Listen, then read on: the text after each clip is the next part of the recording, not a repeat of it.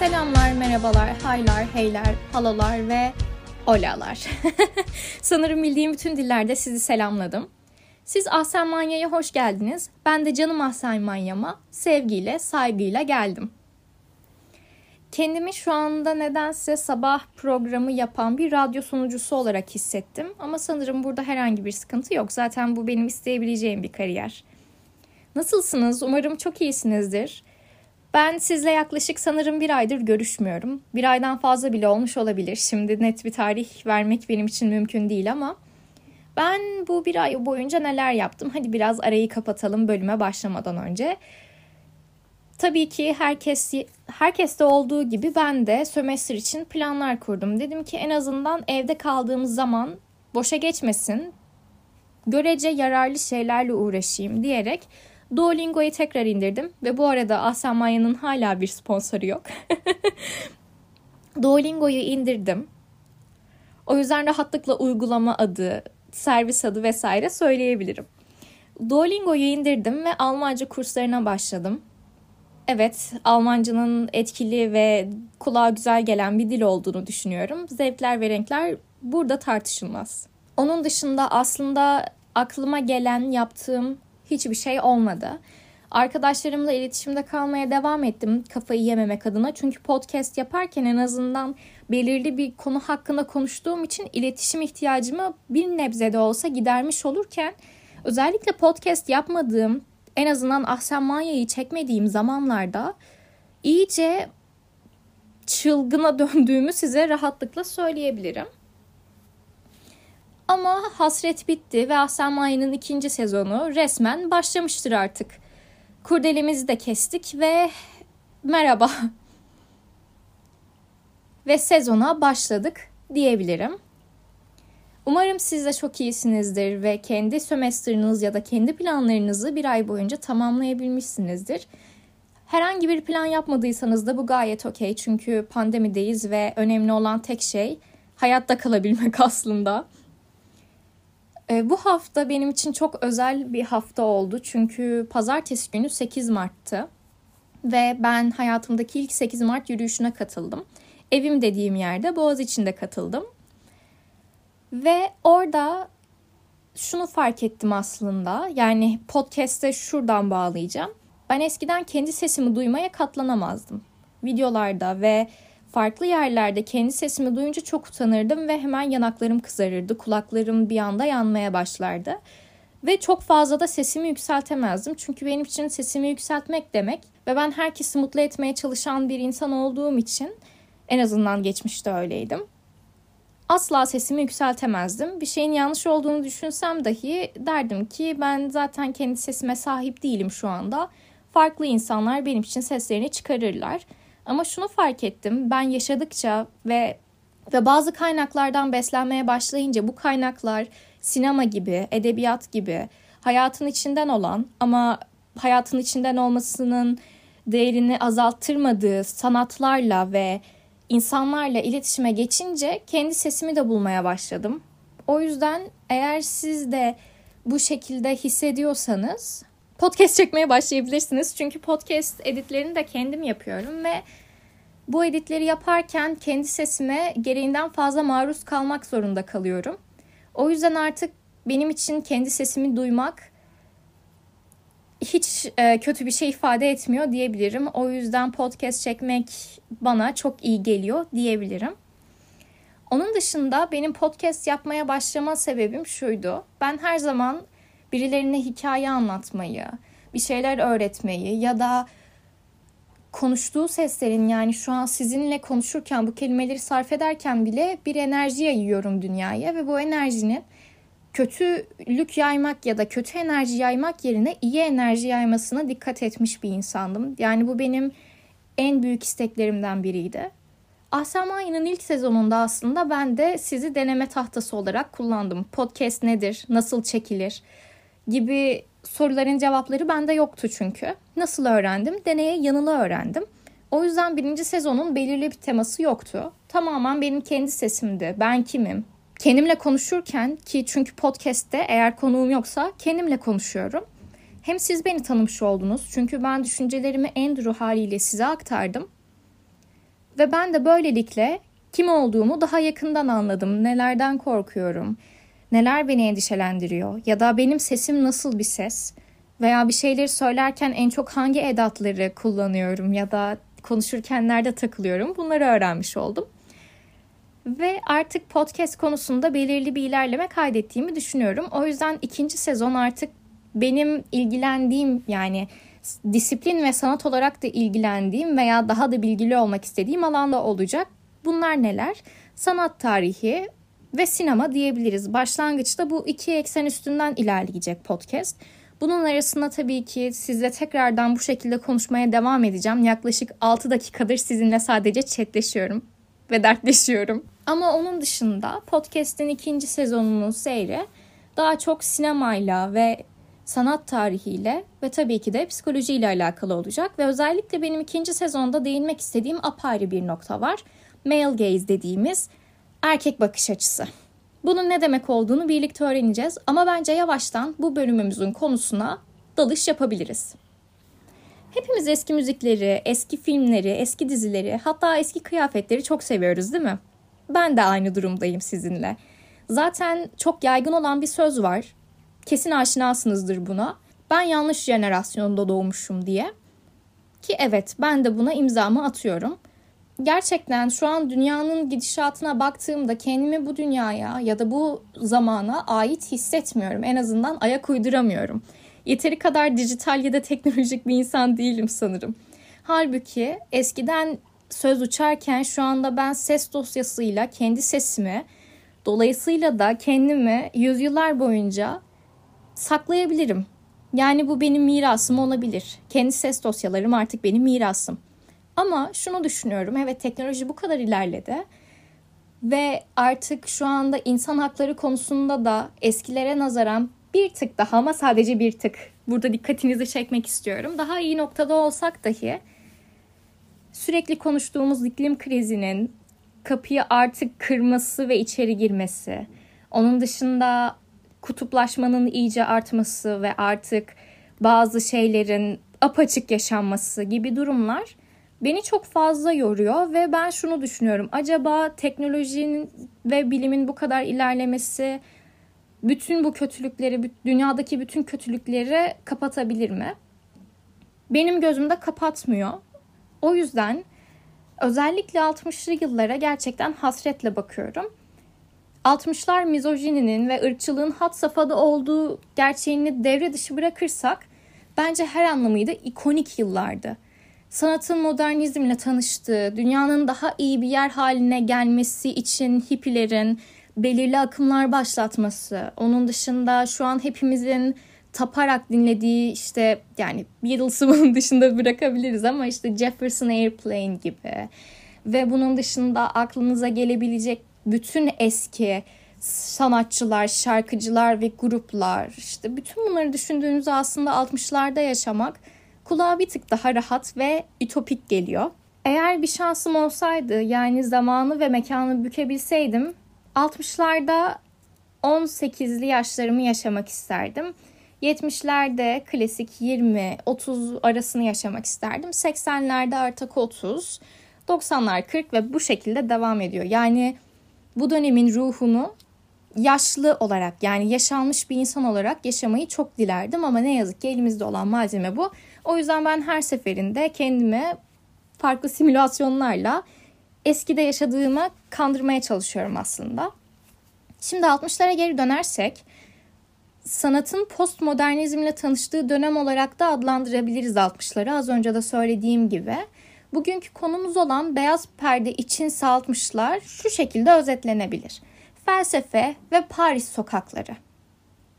Fransız yönetmenler sinemayı adeta erittiler ve yeniden şekillendirdiler. Yani 60'larda yaşanan nostalji duygusunu düşünebiliyor musunuz? Yani 2. Dünya Savaşı'nın ya da 1. Dünya Savaşı'nın nostaljisini yaşayabilirsiniz.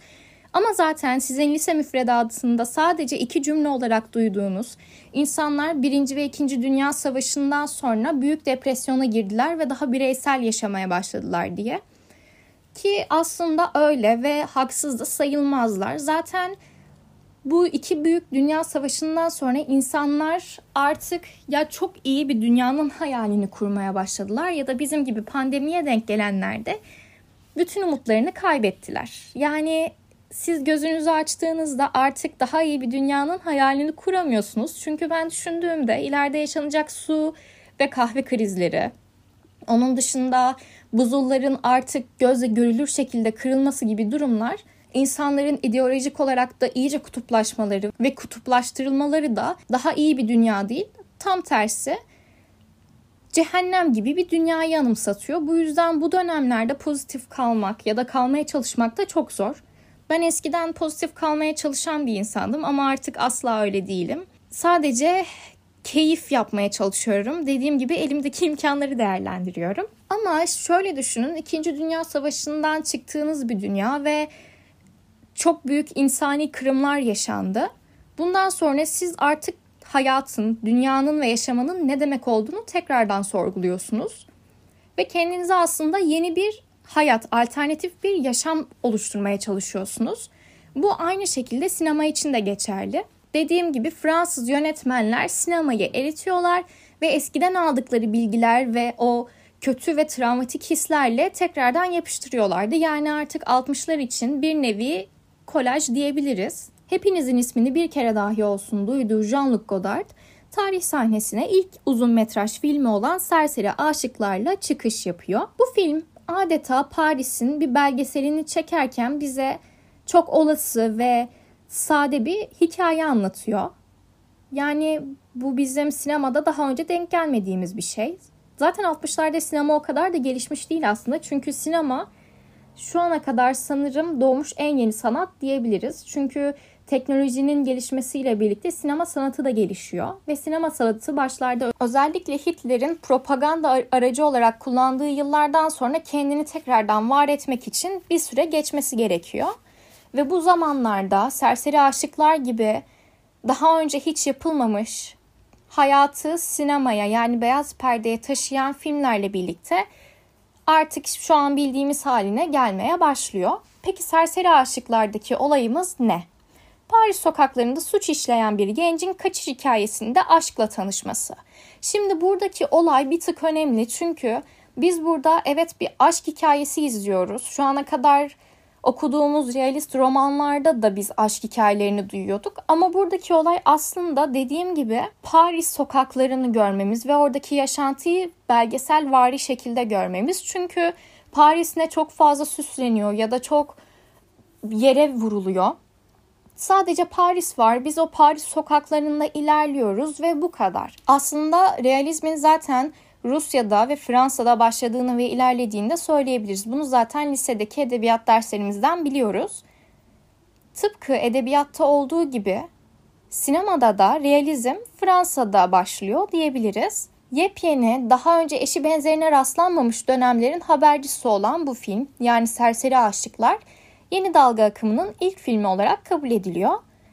Fakat biz bu konuya yani bu yeni dalga akımının ilk filmi olmasına sonradan değineceğiz. Bu noktada size anlatmak hatta şikayette bulunmak istediğim noktalar var. 14 Aralık 2019'da hayata gözlerini yuman çok sevdiğimiz Anna Karina'yı parlatan filmlerden birine geldi sıra. Bu benim kişisel olarak çok sevdiğim bir film. Lütfen Frankofon arkadaşlarım beni linç yağmuruna tutmasınlar çünkü Fransızca bilmiyorum ve telaffuzu da çok zor. Ama söyleyeceğim hadi bakalım. İnsan deneye yanıla öğrenir. Viv Savi favori filminin ismini söylemek gerçekten çok zor. Bu film Türkçe'ye hayatını yaşamak 12 tablodan oluşan bir film olarak geçiyor. Bu filmde yine Serseri Aşıklar'da olduğu gibi yine hayatın içinden olabildiğince sade ve edebiyat derslerinden alışık olduğumuz realist roman kavramını bize sunuyor. Yani beyaz perdeye taşıyor yine. Zaten bu bölümün konusu olan yeni dalga sinemasının genel özelliklerinden biri de bu dostlarım. Epik hikayeleri anlatmak yani savaş gibi ya da şiddet gibi durumları anlatmak yerine insanların günlük hayatın detaylarına inmesi, bu detayların içinde verdikleri kararlar, aslında hayatı bu küçük detaylarla çözmek. Benim Akasis.org'da yazdığım bir yazı vardı. Hayatın küçük anlarından mutlu olmak ya da hayatın anlamını bu noktalardan çözmekle ilgili. Bu noktada sizinle biraz dertleşmek isterim. Hepimizin hayatında istediği belli başlı şeyler vardır. Zaten bizim ihtiyaçlarımız da vardır. Bunların karşılanmasını isteriz. Sevgi görmek, saygı görmek, takdir edilmek isteriz. Ama bundan sonraki nokta bizim için tamamen kişiseldir. Aslında biz isteklerimizde de yeteri kadar özgür olamayız. Çünkü biz küçüklüğümüzde ne öğrendiysek, yani elimizde hangi malzeme varsa bunlarla hayal kurabiliriz. Bazı insanlar kariyerlerinde çok başarılı olmak isterken, yani maddi anlamda neredeyse bir tanrı olmak isterken bazı insanlar tam tersi daha rahat, daha stabil bir hayatlarının olmasını isterler.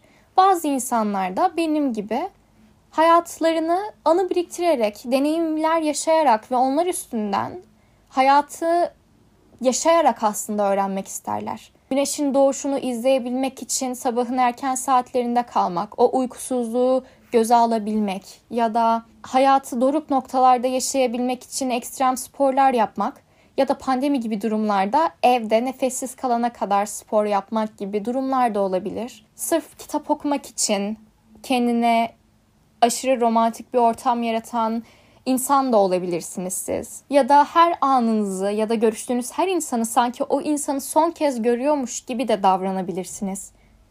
İşte ben bunları hayatı yaşamayı seven anı biriktiricileri olarak görüyorum. Benim için hayatı yaşamak ve çok farklı hayatlara, çok farklı kültürlere dahil olabilmek akademik ya da kariyer anlamında bir başarı sağlamaktan çok daha önemli. Bu size saydığım hayatı yaşama şekillerinin ya da hayatın amacını sorgulayınca aldığınız cevapların birbirine herhangi bir üstünlüğü yok. Çünkü maddi açıdan başarılı olmayı kovalamanın manevi açıdan başarılı olmayı kovalamakta veya tam tersinde herhangi bir üstünlük yok. Çünkü aslında hayatta doğru ya da yanlış da yok. Biz her şeyin siyah ve beyaz olduğuna çok inandırılmışız. Ama aslında bizim şu an siyah ya da beyaz dediğimiz her şey sadece gri. Biz çok sosyal varlıklar olsak dahi ki bunu pandemide bir kere daha sanırım kanıtladık kendimize. Yine de biz çok yalnızız çünkü birbirimizi anlamak için dili kullanıyoruz ama dil de bizim ürünümüz. Ve günün sonunda siz karşı tarafı nasıl anlamak istiyorsanız o şekilde anlıyorsunuz. Karşı tarafta keza öyle. İnsan hayatını yaşarken, hayatını yaşamaya devam ederken ya da artık kişisel ihtiyaçlarını karşılayabildikten sonra manevi yolculuğuna başlarken belli bazı soruların cevaplarını arıyor. Hem kendi içinde arıyor hem de dünyanın geri kalanında arıyor. Ben zaten insanların yaşadığımız dünyanın, yaşadığımız evrenin küçük bir prototipi olduğunu düşünüyorum. Yani dünyayı algılayabildiğim kadar varım. Eğer ben bu kadar teknolojik bir dünyada yaşamasaydım muhtemelen dünyanın öbür ucunda yaşayan insanlardan haberdar olamayacaktım. Ya da orada bir kültür olduğunu varsaymayacaktım. O zaman dünya benim için küçücük bir yer olacaktı. Ama şu an ben bu dünyanın ne kadar büyük olduğunun hatta dünyanın bile uzayda ne kadar küçük olduğunun farkındayım ve bu küçüklüğe rağmen kendimi önemli kılmaya çalışıyorum. Ve önemli kılarken de çevremdeki insanları taklit ediyorum. Evet, bir şeyler öğrenirken de taklit ediyorum. Ama benim beslendiğim en büyük kaynaklar sinema, tiyatro ve edebiyat. Çünkü aslında tiyatro insanlık tarihinden beri var. Sinema, tiyatronun fotoğrafçılık sanatıyla birleştirilip bizim önümüze sunulmuş hali. Sinemada bizim gördüğümüz şeyler, hayatın küçük detayları ve aslında insanların belirli durumlarda nasıl tepkiler verdiği. Sosyal bilimler çoğu insana bilim olarak gelmese dahi sosyal bilimlerin de belli başlı denklemleri var. İnsanlar yüzyıllar boyunca insan olmaya devam etmişler sonuçta. Çünkü teknoloji de bizim ürünümüz, bilim de bizim ürünümüz. Şu an aklımıza gelebilecek her şey, inandığımız da her şey aslında bizim kafamızın bir ürünü. Bu yüzden insanlar başlarına ne gelirse gelsin, eskiden savaşlarken şu anda pandemi ya da eskiden farklı salgınlarla savaşırken şu anda koronayla savaşmamızdaki bütün tutumlarımız aynı birbirimize ihtiyaç duymamızın, evrimleşirken başta avcı toplayıcı zamanda yaşarken birlikte hareket ederken şimdi pandemide de birbirimize tutunmamızın sebebi de bu. Çünkü biz istediğimiz kadar teknolojiyi geliştirelim, istediğimiz kadar kendi bilincimizi aşmaya çalışalım. Şu anda o noktada değiliz ve biz sadece insanız ve hayatımızı daha anlamlı kılmaya çalışıyoruz. Çünkü diğer türlü bu kadar acının, bu kadar uğraşın herhangi bir anlamı kalmıyor ve insan haz duyduğu şeye ilgi duymaya başlıyor. Sinemanın ya da sanatın da güzelliği burada. Bize küçük detayları hatırlatıyor. Çünkü biz bazen olayların nasıl yaşanması gerektiğiyle ya da olayların doğru mu yanlış mı olması gerektiğiyle çok ilgileniyoruz. Hayat bu kadar keskin çizgileri olan bir yer değil. Hayat tamamen gri. Gri derken çok depresif bir yerden bahsetmiyorum bu arada. Kırmızı çizgilerimizin olmadığından bahsetmeye çalışıyorum. Ve özellikle bizim 60'lı yılların başında ve ilerisinde gördüğümüz sinemada da bu var. 12 tablodan oluşan bir filmi izlemeyenler için filmimizin hikayesini anlatabilirim. Anne Karina'nın hayat verdiği Nana karakterini tanıtmakta fayda var başta. Nana 22 yaşında, çok genç, hepimiz gibi büyük hayalleri olan genç bir kadın. En büyük hayali ise oyuncu olmak. Ve burada her yeni dalga sineması karakteri gibi filmlere ve sinemaya fazla ilgi duyuyor. Bir plak dükkanında çalışıyor ve paranın eksikliğini hissediyor. Burada Abba'nın Money Money Money şarkısını düşünebilirsiniz. Gerçekten para ve maddiyat her zaman insan hayatını bir noktada etkilemiş bir durum. Hayatının başında olan Nana umduğunu bulamıyor. Hem ekonomik hem de manevi açıdan tatmin olmuyor ve bir süre sonra kendini hayatın çok farklı, hiç deneyimlemediği bir noktasında buluyor. Ve Nana hayatın ne olduğunu 12 bölümde keşfetmeye çalışırken bizi de pasif izleyici konumundan aslında aktif izleyici konumuna çekiyor. Dediğim gibi bu filmler size çok büyük tarihi olayları anlatan filmler değil. Bu hayatlar çok olasılı hayatlar. Bu yüzden sinemanın güzelliği de bu. Bazı insanlar işte filmlerle çok sıkıcıydı, hiçbir şey anlamadım ya da aksiyon filmi olsun işte bunlar çok sıkıcı filmler diye dalga geçtikleri filmlerin çoğunda aslında bu var. E, tabii ki katılıyorum. Bazı filmler gerçekten sanat yapmak için saçmaladığı noktalar oluyor ama zaten dediğim gibi hayat böyle bir yer. Dir diye umuyorum yani ben de sanki çok biliyormuşum gibi konuşuyorum ama şunun şurasında 18 yıl ve birkaç aydır hayatı tanıklık ediyorum. İşte bu şekilde sanırım yeni dalgayı şu şekilde özetleyebiliriz. Hayatın kaosundan, karmaşasından ve şiddetinden uzaklaşıp kendine alternatif bir dünya yaratan ve bu hayatı olabildiğince sakin yaşamaya çalışan bir dönem diyebiliriz yeni dalga sineması için. Ben burada özellikle Fransız dalgasında durmak istedim. Çünkü buradan bağlamak istediğim bir nokta var. Şimdi Fransız yeni dalga sinemasını size dilim döndüğünce anlattım. Fakat Fransız yeni dalga sinemasının en büyük ilham kaynağını size henüz tanıtmadım. Felsefenin ve edebiyatın olduğunu söylemek mümkün aslında Fransız yeni dalga sinemasının başında. Fakat male gaze sanatın doğuşunda olduğu gibi sinemada da kendini açıkça gösteriyor. Artık bu bölüm için en heyecanlandığım kısma geçiş yapabiliriz. Canımız, kanımız Boğaziçi Üniversitesi Sinema Kulübü'nün 8 Mart pankartına ilham olmuş Neredeyse tam iki yıl önce 29 Mart 2019'da da bu dünyanın eril düzeninden sıkılıp aramızdan ayrılan Agnes Varda'mız. Hala aşık olmadıysanız Male Gaze'den yıllar boyunca çekmiş bu dünyanın kurtarıcısı, süper kahramanımız Agnes Varda'yı size tanıtmak isterim.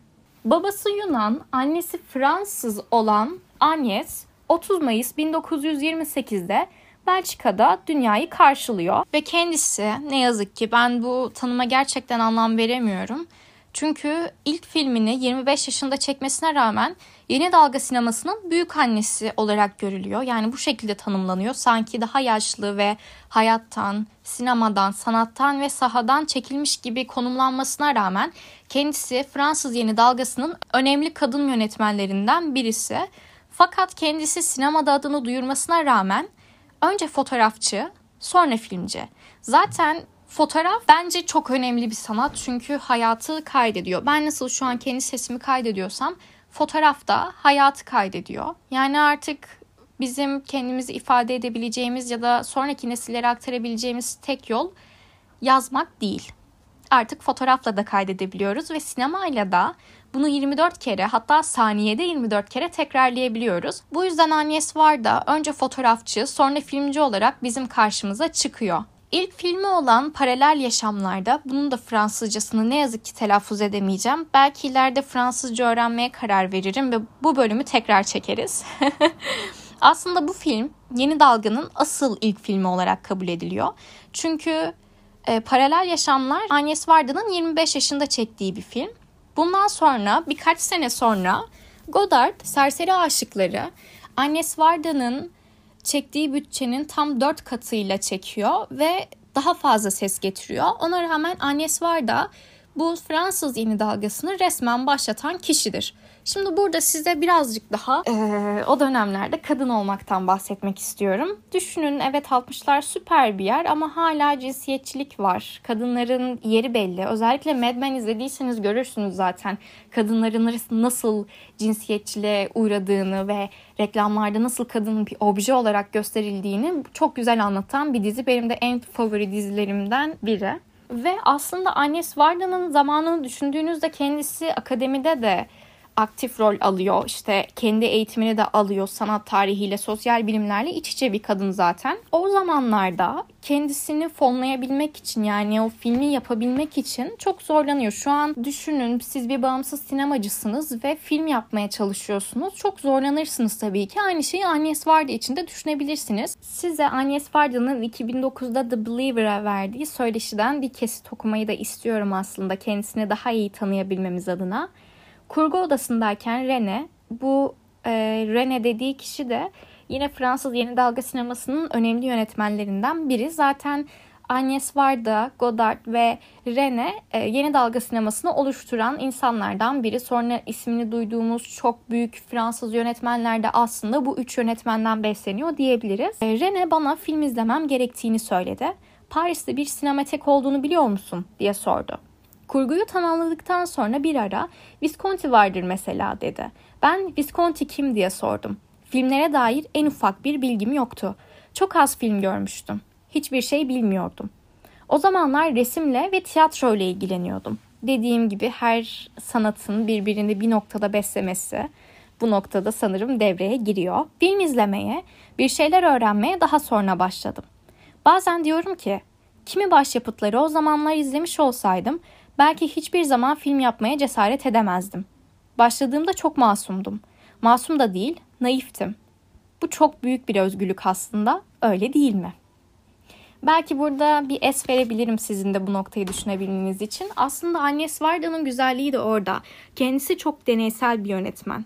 Sahada her zaman genç kalmış bir yönetmen. Hatta artık e, iyice yaşını aldığı ve çoğu insan tarafından artık film çekmez, işte zaten yeteri kadar popüler ve hayatını da maddi açıdan rahatlıkla devam ettirebilecek bir noktada derken kendisi grafiti geleneğinden gelen ve sokakları resmen kendi sanat sergisine çeviren bir performans sanatçısıyla ki bu kişi Instagram fenomeni aynı zamanda bir film, bir belgesel çekmeye de karar veriyor. Ve dediğim gibi bunu yaptığında aslında hayatının son yıllarını yaşıyor. O yüzden Agnes Varda'nın büyük anne olarak algılanması onun için bir hakarettir. Çünkü büyük anneler daha çok işte artık her şeyden eline ayağını çekmiş, artık hayatını daha sakin yaşayan insanlarken annesi var da her zaman kendini bir şeyler üreterek var etmeye çalışıyor. Bu yüzden kendisi hem bu dünyanın kurtarıcısı hem de süper bir insan diyebiliriz. Ben kendisini çok seviyorum ve 8 Mart haftasında da onu konu etmek istedim. Okulda dediğim gibi Boğaziçi Üniversitesi Sinema Kulübü'nün pankartında 8 Mart pankartında kendisinin çok ikonik bir sözü yer alıyordu. I tried to be a joyful feminist but I was very angry. Neşeli bir feminist olmaya çalıştım ama çok öfkeliydim.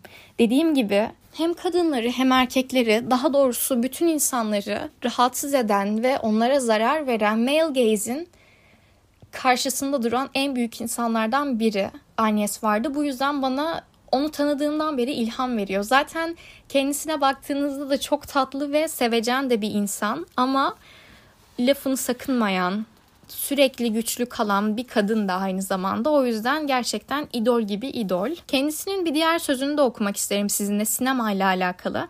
Yani sonradan deneysel bir şekilde öğrenmeye başladığı sinema ile alakalı. Başlangıçtan beri duygulara dayanan, görsel duygulardan, işitsel duygulardan beslenen bir şey bulmak ve o şeye bir biçim vermek için uğraştım. Başka hiçbir şey değil, sadece sinemaya ait olan bir biçim. Dediğim gibi zaten 60'ların ruhunda bir şeyleri yıkıp tekrardan yaratmak duygusu var ve annesi var da aslında hem yeni dalga sinemasının hem de 60'ların o yenilenen gençliğinin ve jenerasyonunun da çok büyük bir simgesi aslında kendisi. Bu yüzden kendisini ben çok seviyorum ve ona çok güveniyorum. Keşke tanışabilme şansımız olsaydı ama ama her güzel insan gibi kendisi bu dünyayı da terk etti. Ama sanırım biz onun savaşçıları olarak onun filmlerini seyredip onu anlamaya devam edip onun bıraktığı mirası devam ettireceğiz. Bu bölümü kapatmadan önce size Agnes Varda'nın çektiği ve benim de en sevdiğim 4 filmden biri olan 5'ten 7'ye Cleo filminden bahsetmek istiyorum. Size serseri aşıklar için Paris'in bir belgeseli adeta demiştim ya. Şimdi size bu tanımın 4-5 katını anlatacağım. Bu film yani 5'ten 7'ye Cleo resmen Paris'te bir kadın olmanın ne demek olduğunu bize dakikası dakikasına anlatıyor. Çünkü aslında film 90 dakika ve hiçbir zaman aşımı yok. Yani tam 5'te başlıyoruz ve tam 5'te başladığımızda da filmimizin ana karakteri Cleo kanser olup olmadığını öğrenmek için falcısının söylediği şeylere inanıyor. Yani falcısının baktığı tarot kartlarıyla 3 tane kart görüyoruz aslında ekranda. Geçmişini görüyoruz, şimdisini görüyoruz ve geleceğini görüyoruz bu kartlarda. Cleo buradan kendi zaman dilimiyle alakalı bir şeyler öğrendikten sonra Paris sokaklarında dolaşmaya, hayatını yaşamaya devam etmeye devam ediyor. Yani 5 ila 7 arası gayet sakin ve sıradan kabul edebileceğimiz bir saat ki 5 ve 7 arası zaten genelde günümüzün en verimsiz noktalarıdır. Eğer normal hayatımıza devam ediyor olsaydık hepimizin işten veya okuldan çıkıp eve döndüğü ya da o zamanların Paris'inde iş insanlarının eve gitmeden önce metresleriyle görüştüğü zaman dilimi olan 5 ve 7 arasında Cleo o zamanlarda inanılmaz güzel bir kadın olmasına rağmen herhangi bir aşk hikayesine konu olmuyor. Tamamen onun bireyselliğini görüyoruz. Kendini ve hayatı nasıl anlamlandırdığını görüyoruz. Ve bu bir buçuk saat içinde Cleo üzülüyor, bağırıyor, ağlıyor, gülüyor ve aslında insanın yaşayabileceği bütün duyguları yaşıyor. Ve yaşarken de bize bunları abartısız, sade ve olması gerektiği gibi gösteriyor. Mesela kendisi 60'larda yalnız başına, tek başına sokağa çıktığında tabii ki bakışlar alıyor ve bu aldığı bakışlar ona nasıl yük geliyor? Bunu da biz görüyoruz ve hissediyoruz adeta. Çünkü kadın olarak şu anda özellikle belli saatlerde dışarı çıkarken ki o korkmuşluk, o güvensizlik hissi hepimizin aşina olduğu bir nokta. Ve Agnes Varda'nın güzelliği şurada. Bize şu ana kadar büyük kadın hikayeleri ya da büyük aşk hikayeleri hep erkeklerin gözünden anlatılırken Agnes Varda bir kadını aşk hikayesinden soyutluyor. Yani kadına verilen anlamı baştan yaratıyor. Burada da bir baştan yaratma var. Zaten kendisinin feminist kimliği o kadar biliniyor ki herkes tarafından. Bu yüzden onun filmlerini izlerken zaten hiç bu kadar kadının sömürüldüğü bir aşk hikayesi görmüyoruz. Ki bence bu çok eşsiz bir şey ve bu kadar erkek egemen olan bir sanatın, sinemanın bir kadının elinden çıkması ve çoğu erkeğe de otorite olması bence süper bir olay. Benim aşık olduğum bir durum diyebilirim. Ki bu filmde çok fazla ayna ve yansıma duygusu da görüyoruz aslında. Çünkü Cleo ölmekten çok korkan bir insan ve kendini de tanımaya çalışıyor. Hepimiz kendimizi tanımaya çalışırken aynalara bakıyoruz, kendi yansımamızı görüyoruz. Kendi yansımamıza göre kendi dış güzelliğimizi yargılıyoruz. Ve aslında kim olduğumuzu görebileceğimiz en net noktalarda aynalar ve yansımalar. Cleo da buradan yararlanıyor ve aynaya bakıyor, kendini tanımaya çalışıyor. Ölümden korktuğunu da görüyoruz. Böyle gerçekten çok güzel bir film. Anlatırken benim bile iştahım kabardı. Bu podcast'i bitirdikten sonra koşarak bu filmi tekrar izleyeceğim. Yani bu filmden aslında benim çıkardığım en güzel şey şuydu. Geçmişi var herkesin, şimdisi var ve geleceği var. Ve biz ne yaparsak yapalım bu saat işlemeye devam ediyor. O yüzden en mantıklısı sanırım saati, mekanı, her şeyi unutmak ve size az önce uzun uzadıya bahsettiğim küçük detayların içinde kaybolmak. Çünkü aslında biz o şekilde anlayabiliriz bir şeylerin doğruluğunu ya da yanlışlığını diyorum ve bu podcast'i sonlandırıyorum.